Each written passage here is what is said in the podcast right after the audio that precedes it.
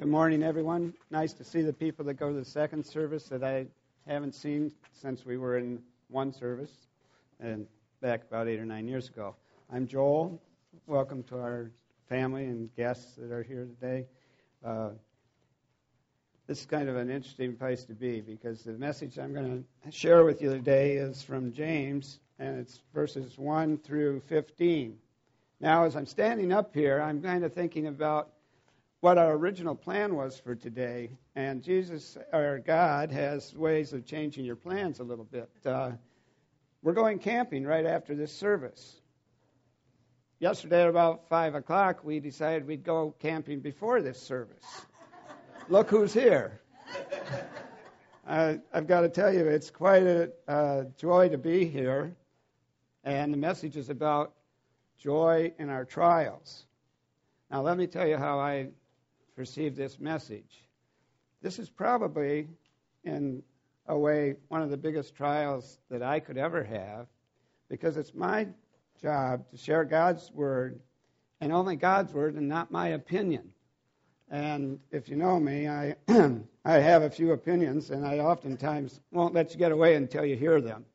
So today we're going to read James 1 1 through 15. Uh, the Bible that you have in the chairs in front of you are not the Bible that I'm using. I use a King James Bible, and it's kind of like putting on a warm coat. When you have your own Bible, you you seem to feel something special. And when we go through the Bible that's in the and the pews in front of you or the chairs in front of you, oftentimes my Bible has other words. And so we're going to you'll hear, if you read that Bible along, it'll be pretty close, but some of the words in my Bible will be a little different. Mine is the New King James. Um, one other thing I wanted to share with you is uh, I had prepared this message, uh, or started preparing this message about uh, two or three months ago when we were seeing that Ben was going to be leaving, and uh, I thought God was calling me to offer my uh, uh, service to Gunner in the event that he wasn't going to be able to be here. I didn't expect it quite this soon. And I blame it on my wife. you can always blame things on your wife when they're not there to defend. I mean, she's there to defend herself, but she's not going to stand up and go, that's not true. So, real quickly, on Thursday, Gunner was talking with Judy and said something about making it through the Christmas Eve service. And Judy made some remark, which was something to the effect, well, we'll see if you make it Sunday. And so last night at 9 o'clock, Anna called and asked me to, to be here this morning. And Gunnar apparently said, Well, Judy told me I was going to be sick. Call Joel. so here we are. Uh, I'd like to pray before we start the message. And. Uh, We'll see where it goes. One thing, there's a good chance we won't make it to 15 because uh, wherever the Lord leads this message is where I want it to be. I don't want it to be, I've got to get to verse 15. So if we stop before then, uh, don't be surprised. Our gracious Heavenly Father, I was so nervous uh, about being up here because I'm speaking your word, Lord, and I want it to be truly your word. And I've asked for the Holy Spirit to enter me. And I'll tell you what, for this moment right now, my, my voice is a little shaky, but I'm comfortable, Lord, because I know you. And I'm just going to try to share with everyone here what you would have us to hear today. I ask that our hearts would be open, our minds would be open, and that we would be blessed by this message, and that as we go through the coming year, that we would continue to look to your word, which is the truth, Lord, and let it help fill us throughout the year that comes before us. Through trials and joys, I ask that you will always be the focus of our life. We thank you, Lord, in Jesus' name. Amen. Now, James, now this is an interesting book. James, according to what the scholars say, believe, uh, was probably James, the brother of Jesus. James was a very big leader in the a Jewish Christian church. He'd been involved with it for 30 years. And what happened was uh, he wrote this letter to uh, the people, to the 12 tribes that had been spread out as the Jews that were becoming Christian were being persecuted. It ended up that he felt he needed to send them an encouraging letter. And so James, in, uh, in reality, is one of the martyrs of the disciple, of the Christian church. He was a leader in the Jerusalem church, and uh, he was trying to help win other Jews to Christianity. And just about the time he wrote this, around AD 60, just a little bit after he wrote this, um, there was Ananias, one of the leaders of the, uh, one of the high priests, had challenged James that he wanted him to admit that uh, Jesus was not Christ, but that he was. Um, he wanted him to admit it at the temple in front of the Sanhedrin. And the Sanhedrin, for those of you that don't know what that is, that's the Pharisees and Sadducees when they meet together in council. And so what happened was he refused to do that. And as a result, they took him and they stoned him. And after he was, as he was being stoned, there, a historian believes the accounts of it. A second century historian, there was some uh, information about sec- uh, that a historian was doing, and he found that somewhere in there they said that as he was being stoned, he was on his knees and he was praying, and he was praying what Jesus had said: "Forgive them for that do not know what they do." And so his trial ended in death, but actually it ended in life, as we all know, because he believed in, in Jesus. So James is an authority on uh, trials obviously. And he sensed it so much that he was willing to write this letter and make sure that the people were encouraged as they were dealing with that time period. Okay, let's go ahead and we'll read the verses, or I'll read the verses, and then uh, we'll see where we get. Uh, James, a bondservant of the Lord and Jesus Christ, to the twelve tribes which are scattered abroad greetings. And I put a little note there, rejoice. And he's trying to encourage. Okay, my brethren, count it all joy when you fall into various trials, knowing that the testing of your faith produces patience. But let patience have its perfect work, that you may be perfect and complete, lacking nothing. If any of you lacks wisdom, let him ask of God, who gives to all liberally and without reproach, and it will be given to him. But let him ask in faith, with no doubting. For he who doubts is like a wave of the sea, driven and tossed by the wind. For let not that man suppose that he will receive anything from the Lord. He is a double minded man, unstable in all his ways. Verse 9 Let the lowly brother glory in exaltation, but rich in, in his humiliation, because as a flower of the field he will pass away. For no sooner has the sun risen with a burning heat than it withers the grass. It, it flower, its flower falls, and its beautiful appearance perishes. So the rich man also will fade away in his pursuits.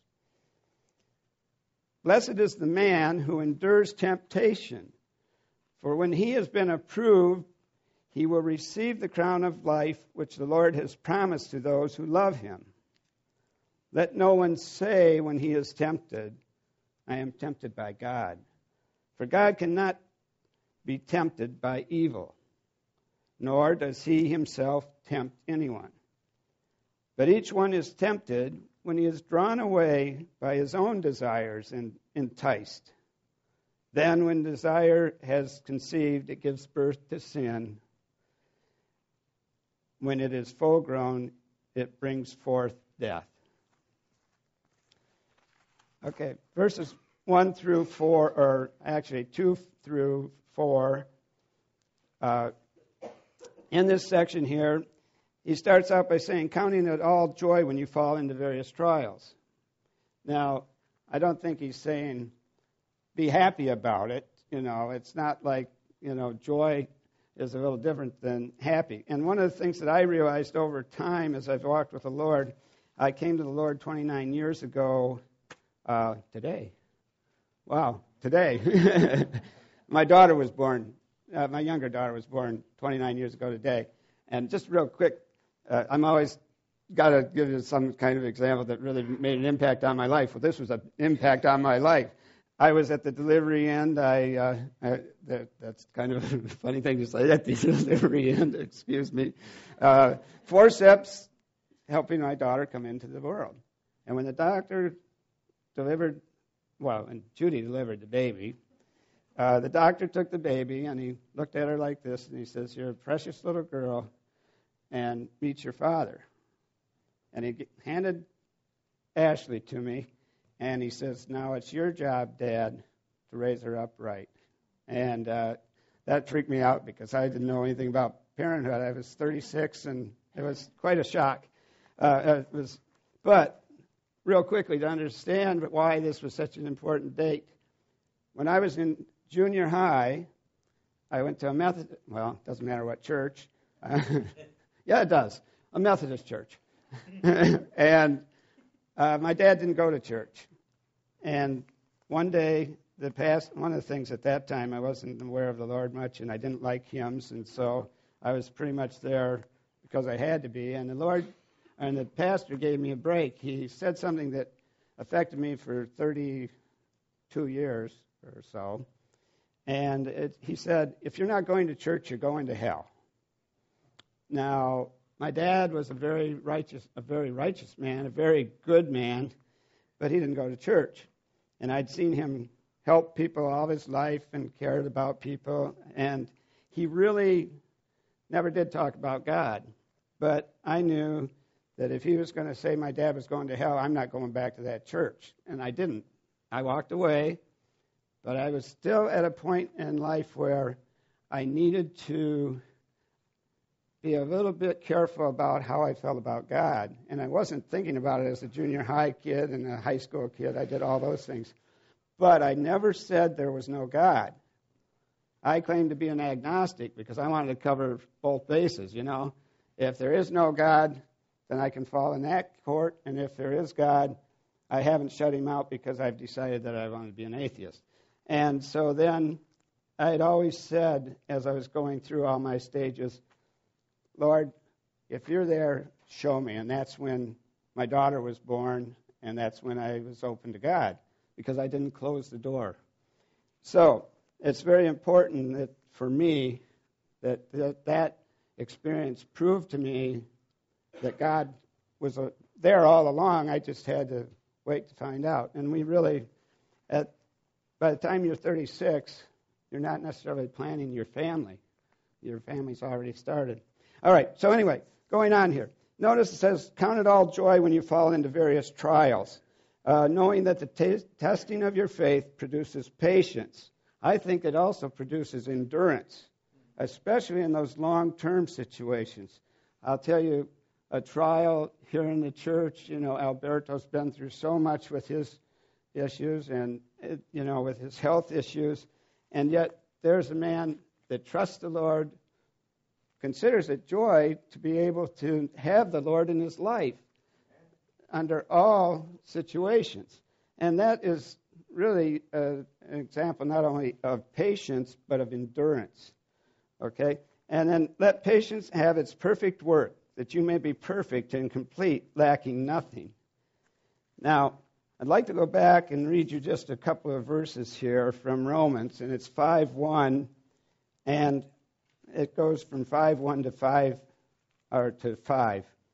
Therefore, having been justified by faith, we have peace with God through our Lord Jesus Christ, through whom we also also we have access by faith into this grace in which we stand, and we rejoice in hope of the glory of God.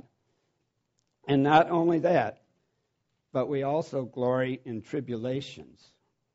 knowing that tribulations produce perseverance, and perseverance, character, and character, hope. Now, hope does not, hope does not, get my page to turn here. Sorry. Disappoint because the love of God has been poured out in our hearts by the Holy Spirit who was given to us. Now, if you look back at that verse number four, let the patience have its perfect work, that you may be perfect and complete, lack, complete lacking nothing. I think the perfect work is the fact that we tribulation produces perseverance, and perseverance character, and character hope. That's a pretty perfect work in my mind. I, I find that very comforting. Okay, let's see what else we have here in my notes. Okay, when James, uh, trials, trials test our faith so that we can grow in dependence on God and rely on His strength and not ours. If you've been through a long struggle, uh, uh, there's been issues in your life that have been very disappointing. You've been hurt. You uh, you don't find it real joyful to be fired from a job, for example, or to have your 401k or whatever it is go down the tubes, and uh, those types of things, whether it's health issues, whatever these trials really help us to grow in our dependence on God. We have no control over them.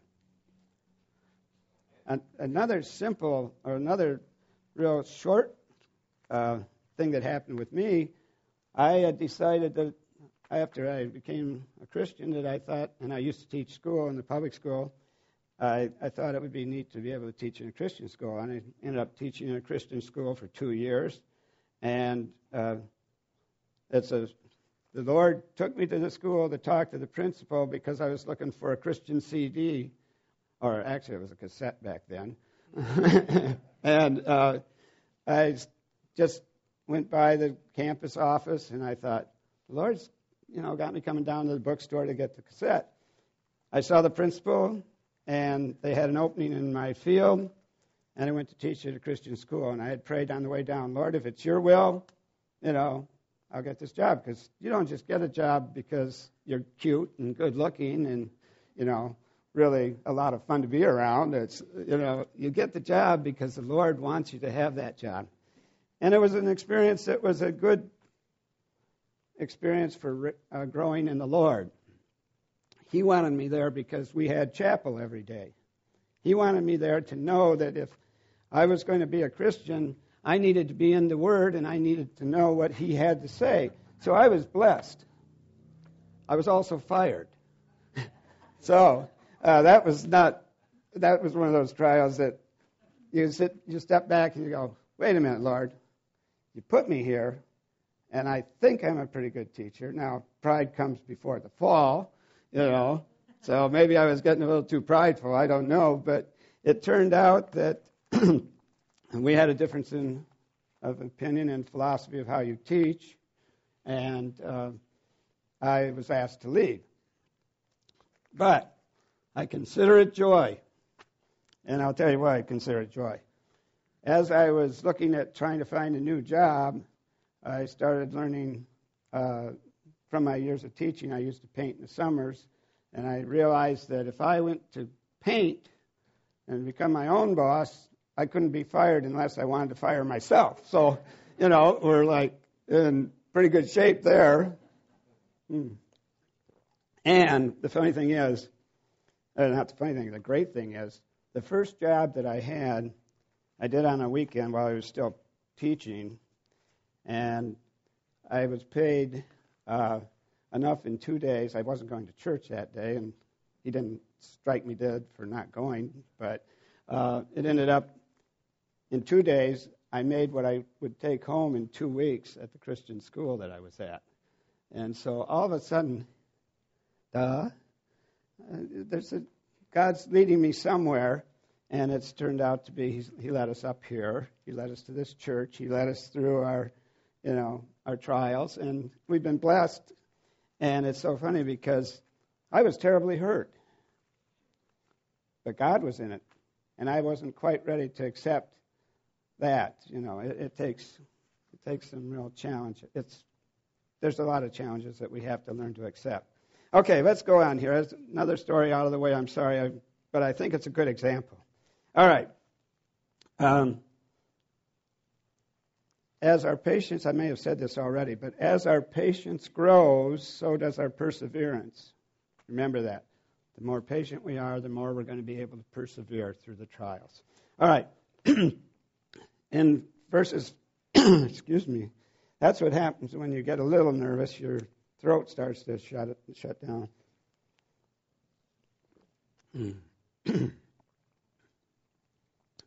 All right.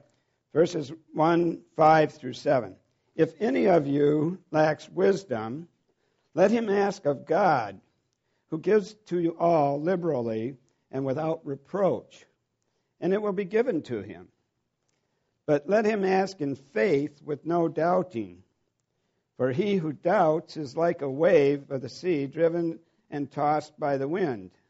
For let not that man suppose that he will receive anything from the Lord. He is a double minded man, unstable in all his ways. Now, how can we ask God for wisdom? Well, first off, uh, I think the most important thing we can do is we can pray and say, Lord, I need your help. I need to I want to know what you would have for me. But then we can't use that as the only way because if you look at this book, he's, this is what it's all about. It's, he wrote the book on wisdom. He wrote the book on life. And as a result, we don't have to be blind to wisdom. We don't have we can go ahead with our life and try and make all our decisions on our own and we can try and oh, I know all about this, I know all about that. But then we also have to uh, take the results. And one of the things about wisdom is wisdom is truly the ability to make wise decisions and practical discernment. And if I've if there was any evidence in the world that there is God, it's in these pages of this book when you read and you realize and you look at it and you go, that's not me, but I wish I could be that person or the person that he's offering us to be. And here's an interesting thing. I have a little note up here on the top of the page. I didn't even notice it when I was making my notes, but I'd written it some time ago. It says, Hope for life lies in the death of the old nature. And in other words, in order for the wisdom of this book to be able to reach us, we have to get ourselves out of the way. in order to receive wisdom, we have to do a couple of things. We have to trust God. We have to respect God.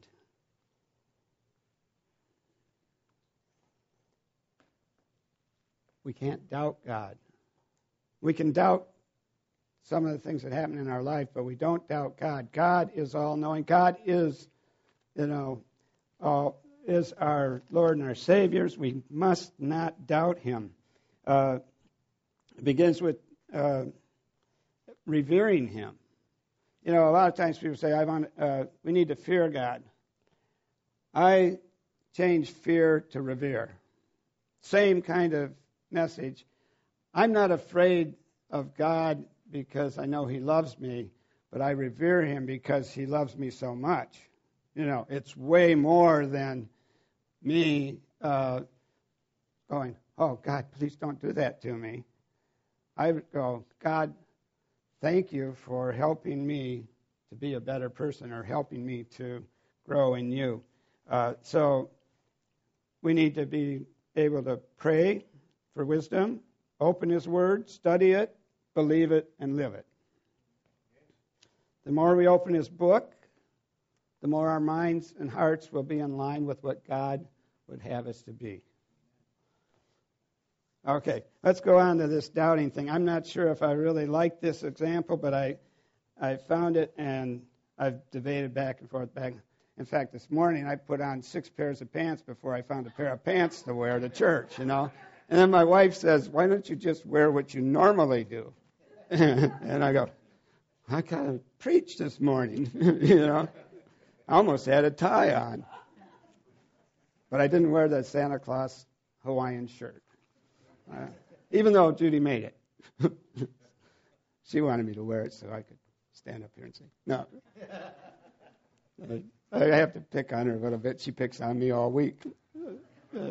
Uh, well, anyway, she would never want to be a pastor's wife if I'm the type of pastor that. all right. Doubting. All right. So Jesus said, answered and said to them, oh, this is in the, uh, when he was walking to uh, Jerusalem or somewhere, I'm not sure what city. It came, he was hungry. Jesus was hungry. They went by a fig tree. Fig tree was dead. It had no, or it had no fruit on it. It was still alive. It had no fruit. And Jesus uh, allowed the tree to die. And then he's speaking to his disciples. He says to them, Assuredly I say to you, if you have faith and do not doubt, you will not only do what was done to the fig tree, but also if you say to this mountain, Be removed and be cast into the sea, it will be done. And whatever things you ask, and whatever things you ask in prayer, believing, you will receive. This is in Matthew 21, 21 to 22. Now, he says this, and then as in our perspective as man, we go, yeah, right, I'm going to move a mountain because I asked to move the mountain.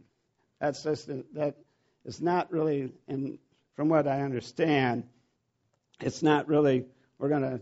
I'm going to be able to make Mount Palomar, you know, go away. But what he's saying is that whatever things you ask in prayer, believing, you will receive. Believing in Him. And what will happen then is if we have trials and so on, when we can ask in prayer without doubting, then we will get some peace from it as well. He will instill that peace to us as we as we deal with those issues.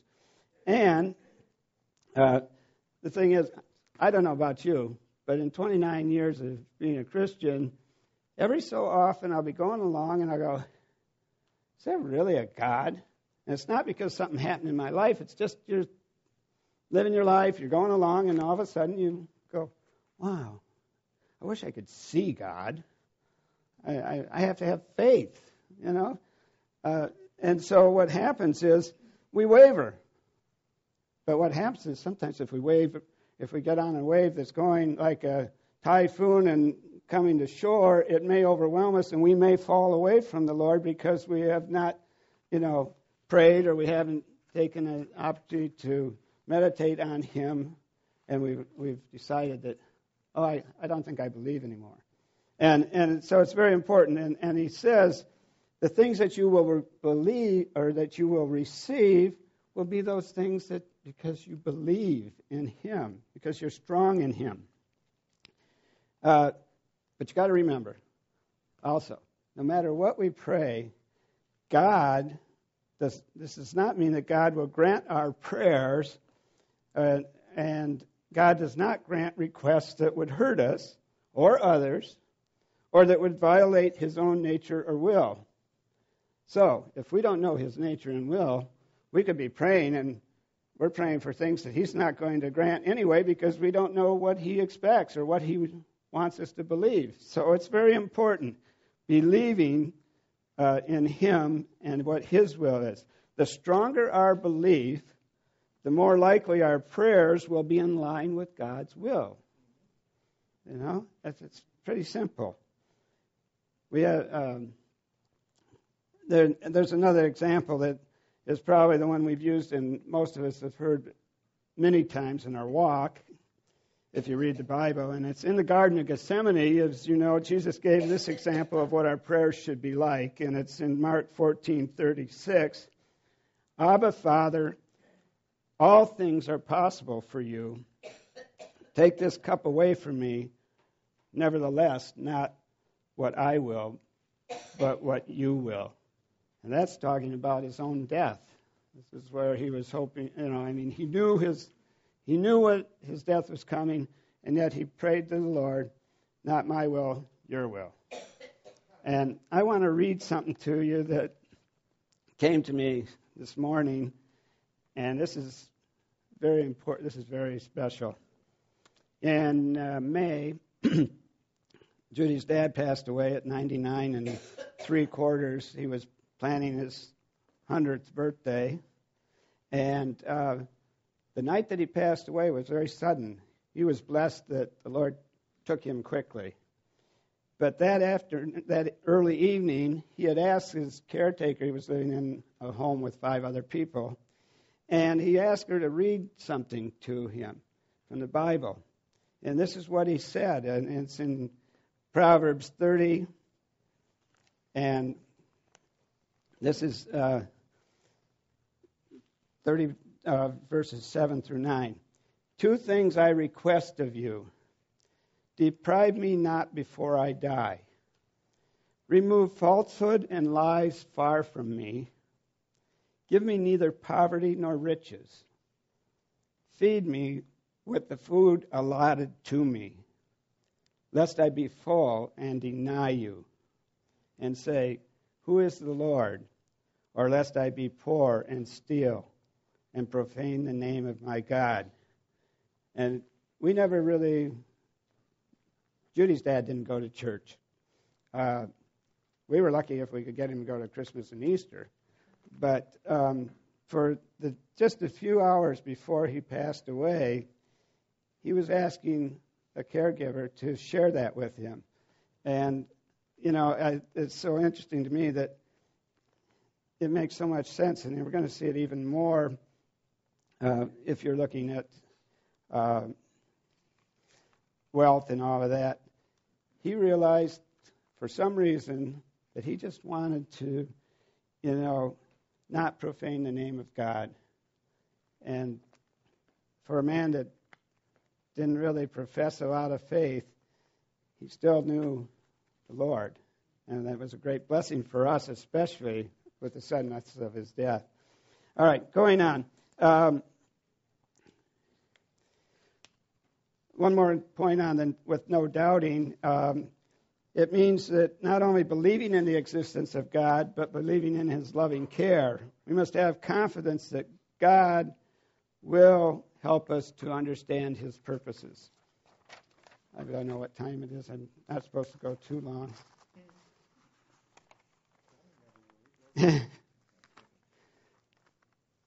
oh, I forgot something that I wanted to read to you earlier, and I'm going to read it to you because I think it's very, very neat.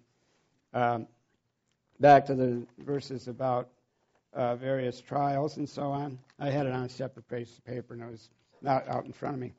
Someone once wrote, I must carry a burden. Christ will carry me. Sometimes we must be laid low before we look high. In ourselves, we are weak even where we are strong. In Christ, we are strong even where we are weak. It's not how long you'll live, but how you're going to live. And I don't, it was anonymous, but it, I was supposed to read that. So, all right. Let's move on to verses 9 through 11. Let the lowly brother glory in exaltation but the rich in his humiliation, because as a flower of the field he will pass away.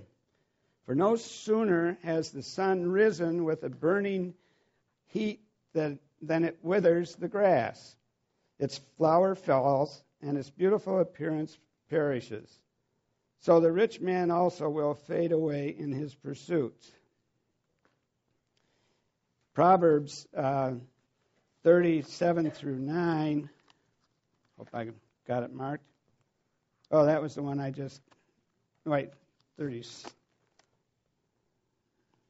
Get. Start losing your.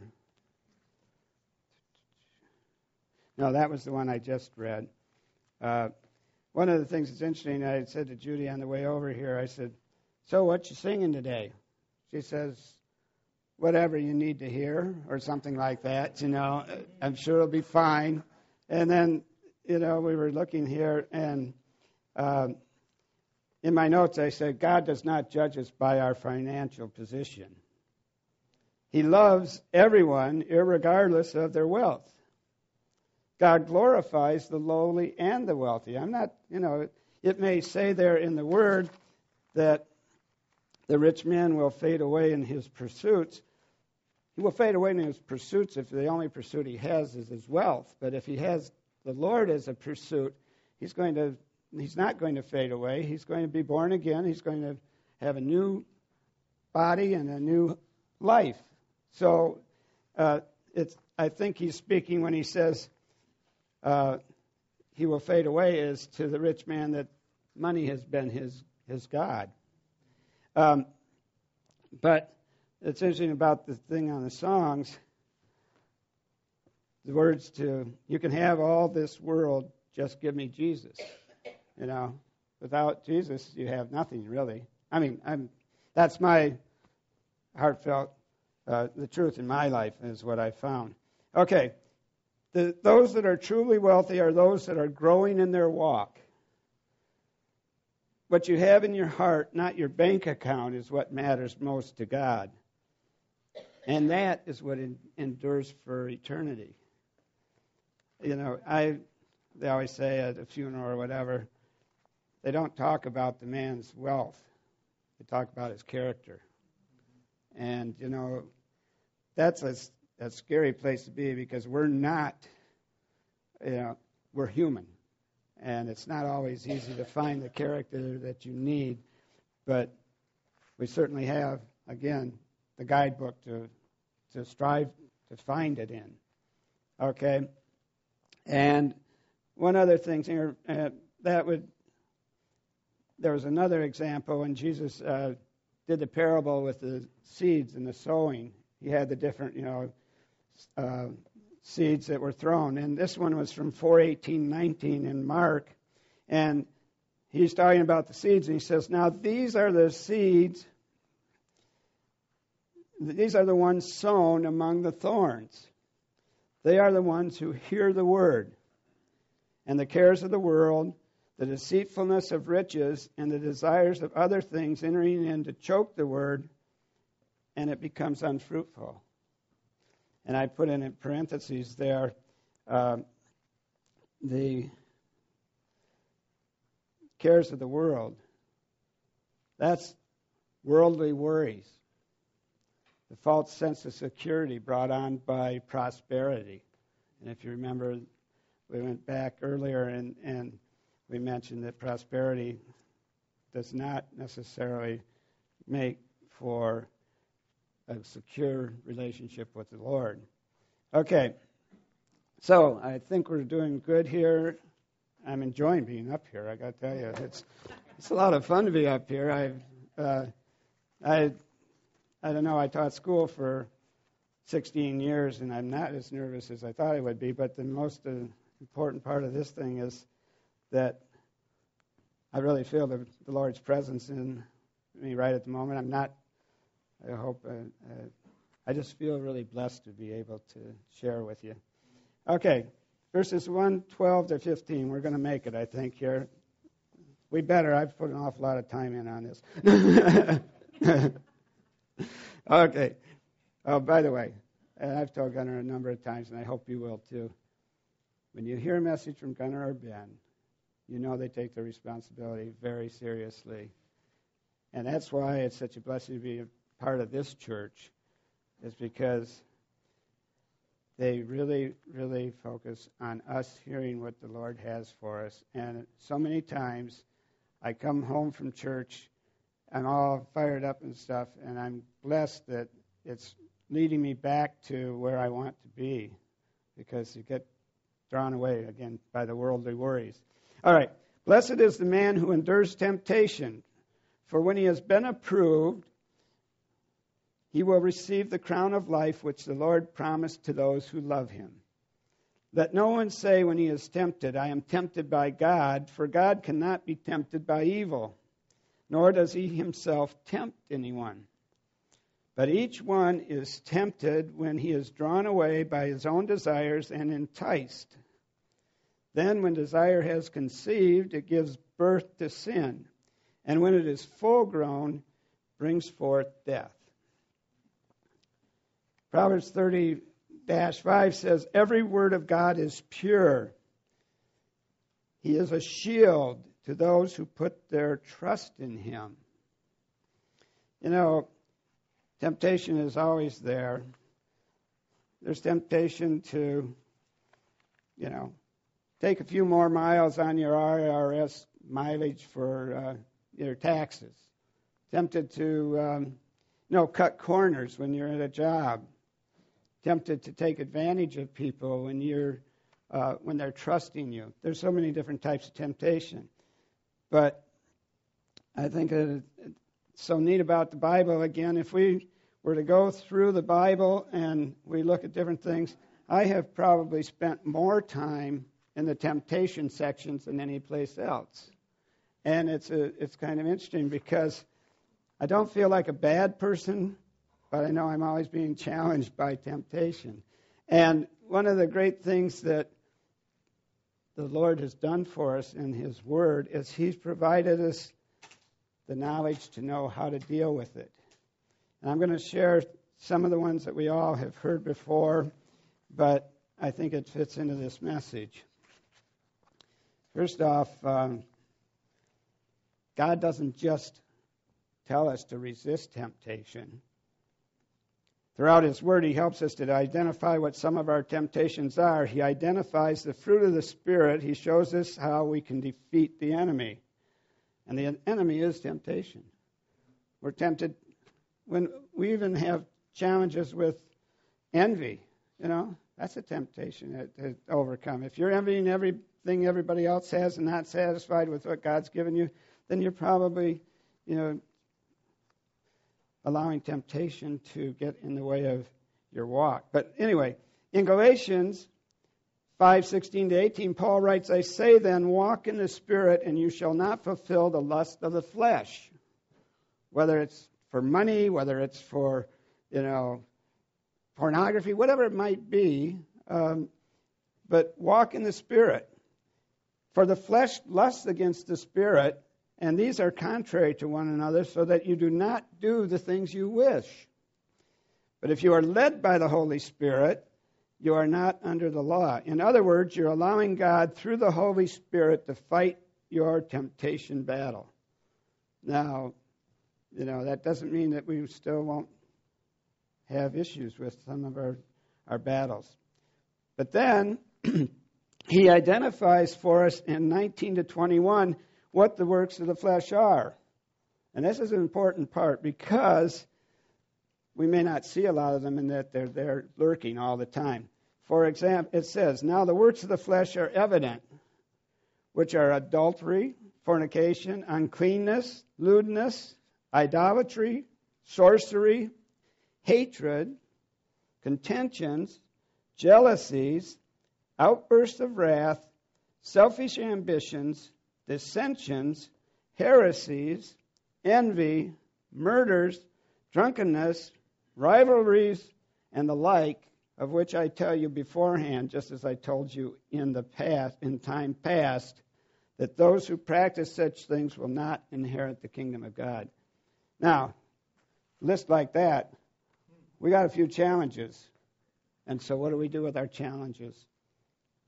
Well, in Galatians 5 22 to 26, the next four verses, he repeats, he says, But the fruit of the Spirit is love, joy, peace, long suffering, kindness, faithfulness, gentleness, self control. Against such there is no law. And those who are Christ have crucified the flesh with its passions and desires. And those who are Christ have crucified the flesh in its pas- with its passions and desires. If we live in the Spirit, let us walk in the Spirit. This is the Word of God. If we live in the Spirit, let us walk in the Spirit. Let us not become conceited, provoking one another, envying one another. Let us rejoice in the Spirit. Let us humble ourselves before God. I had a thing I wrote up about if you were a Christian and you had a moral or ethical question in your mind, would you go to a Christian friend for advice or would you go to a non Christian friend? You know, if it's something we want and it may not be ethical, which friend are we going to go to? You know, it's a matter of how strong is our walk. And, and one of the things that sometimes has been said if you have to ask if it's ethical or if it's moral, it probably isn't. Or you, have already got your answer. And uh, that's always something that we we're blessed as a member of a church and a member of God's kingdom. We are blessed that we have people that can help us through those those times of trial, and we can ask for prayer and we can ask for guidance and, and support. What we need to do simply is we have to humble ourselves before God. We have to humble ourselves before God. Now, this is the, the last part of the message, real quickly here. The whole armor of God and people that are in the Bible on a regular basis. I imagine there's some people in this room that, when things are tough and we're challenged by issues at work or issues in our life that, that make us uneasy, we can go to the uh, Galatians and or Ephesians, excuse me, and this is uh, what Paul writes there in 6:10 through 13. He says, "Finally, my brethren, be strong in the Lord and in the power of his might." Put on the whole armor of God, that you may be able to stand against the wiles of the devil. For we do not wrestle against flesh and blood, but against principalities, against powers, against the rulers of darkness of this age, against spiritual hosts of wickedness in the heavenly places. Therefore, take up the whole armor of God, that you may be able to withstand the evil, in the evil day and then he explains the armor of God. Ephesians 6:14 and on it says, "Stand therefore, having girded your waist with truth, which is God's word." Right here, truth, having put on the breastplate, breastplate of righteousness. How do we become righteous? We have our heart conformed and our life to the divine law we, we change our heart to righteousness. And having shod your feet with the preparation of the gospel of peace, above all, taking the shield of faith, and that's the assurance of things hoped for, the conviction of things not seen. Okay, so above all, taking the shield of faith. We have to keep that faith. And you know, it's funny. Here we have God on our side, and we're not smart enough to know that he provides us all these things, and we can, you know, go boldly into the world and proclaim it. And if people want to reject him, that's not our problem. You know, we we can only do what God's asking us to do. But that's an important one. Take the, the shield of faith, the assurance of things hoped for, the conviction of things not seen, with which you are able to quench the fiery darts of the wicked one and take the helmet of salvation. This is the redemption of man from the bondage of sin, the helmet of salvation. And the sword of the Spirit. Here it is. Here's the sword. Praying always with all prayer and supplication. Humble and earnest prayer in the Spirit is what praying always with all prayer and supplication. In other words, praying and asking and asking Him and being watchful to the end with all perseverance and supplication for all the saints. There's that word again perseverance. I believe that our walk is a continuous walk where our growth never ceases. And I'm happy to be able to say that in 29 years, I've seen him so many times answer prayers in ways that truly amazed me. And it, as simple, a thing as simple as ladder racks. Anybody know what ladder racks are? You have them on your wall, on your garage. You hang your ladders. I, I, I know this is a weird way to end this service, but I've got it. I will end in prayer, but I've got to share this with you. It just, it's just too good. When we were selling our house, it took us six months. We started at the range where it was appraised. A couple of people looked, no offers. And we dropped the price. We put a lot of money or a lot of work into it, a lot of money into it, and we expected it to be better. We wanted to move to Skyline Ranch, country club up there on Paradise Mountain. We were getting anxious because we were keeping an eye on places in Skyline Ranch, and they'd come and they'd go, and we weren't selling our place. We dropped the price. We dropped the price. And finally, uh, we had an offer, and it was we sold the house. We had, at that time, they didn't have any houses that um, we really would work for us. But we it, turned it over to the Lord. Lord, whatever your will. and we had that way all the time. Now I'm going to put a little a barb on my wife again. Whenever I want anything, my wife says, Well, we need to sleep on it and pray about it. Okay? I'll just set the table with that. So we go and we make an offer on a place that doesn't meet our needs. But we wanted to move. We wanted to get up there. We had 22 days to move. And we had it inspected. And just at the last minute, I said to the man, I said, So how's your purchase going? And he goes, Oh, I don't have any place to buy. You mean you're not going to be moving? He goes, Not at this moment. Whoa, 22 days with no place to go. And so Judy and I walked out, and she said, You know, Jackie said that there might be a place that's going to be for sale, uh, right, you know, real soon. Wasn't listed. And Judy and I went over there, and it ended up that um, Jackie said that this place, uh, 127, was going to be available. It's supposed to be sold. And so we drove up, and when we drove up there, we were sitting in a car looking at it, and it looked kind of nice. And a neighbor across the street, a retired pastor, came over. You folks looking for a place? Yeah, we are. In fact, we need a place. And he goes, Well, this one's for sale. It's just not listed yet. My wife's helping the lady who's sick, and I have the key. Would you like to see it? She's in the hospital or whatever. We walk in, and it's an old manufactured home. It's got ugly paneling, ugly ceiling, ugly orange kitchen. If you have an orange kitchen, that doesn't mean your orange is ugly. but our orange, that orange was ugly. And we were looking at it, and it's got beautiful big bedroom, master bedroom, has two bedrooms on the other end, which most of them are two bedroom up there. They had added on a family room with a fireplace. They had, they had a beautiful deck, and they had a porch, enclosed porch for a lot of our junk. And we're walking through there, and Judy says, We're going to take this. And I go, What about praying about it? and, and she goes, No, this is where we're supposed to live.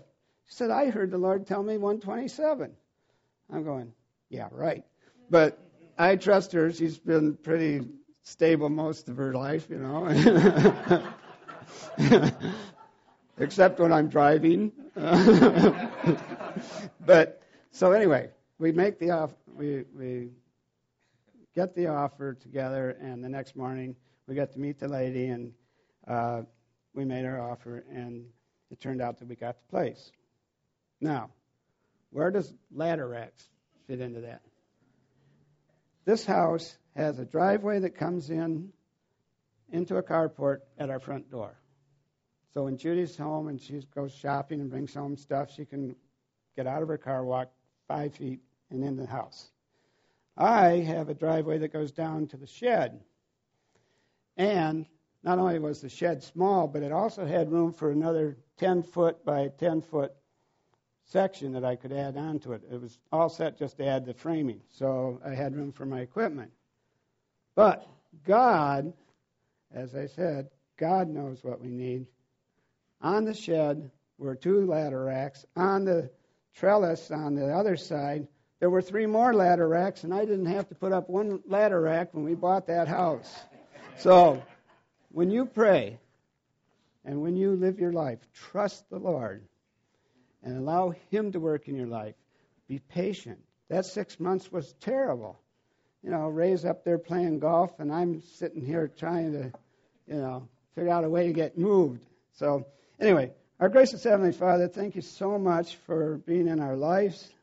Thank you for giving me the opportunity to share. I hope I didn't uh, let you down, Lord. I thank you for this wonderful church, a wonderful family of God that we have, and we ask that anyone here today that may not know you would come to know you, Lord, and just uh, ask you into their life, or at least give you an opportunity. Sometimes it's hard to read the Bible uh, without knowing you. Uh, I found after I accepted you, the Word came alive. And as the Holy Spirit speaks through your Word, and we thank you so much for all the gifts that you give us, our children, our families, our extended families, and help those people that are going through trials to be patient and to have faith and to look forward to what those trials are leading to, Lord. We thank you for being, again, and being in our lives. In Jesus' name, amen.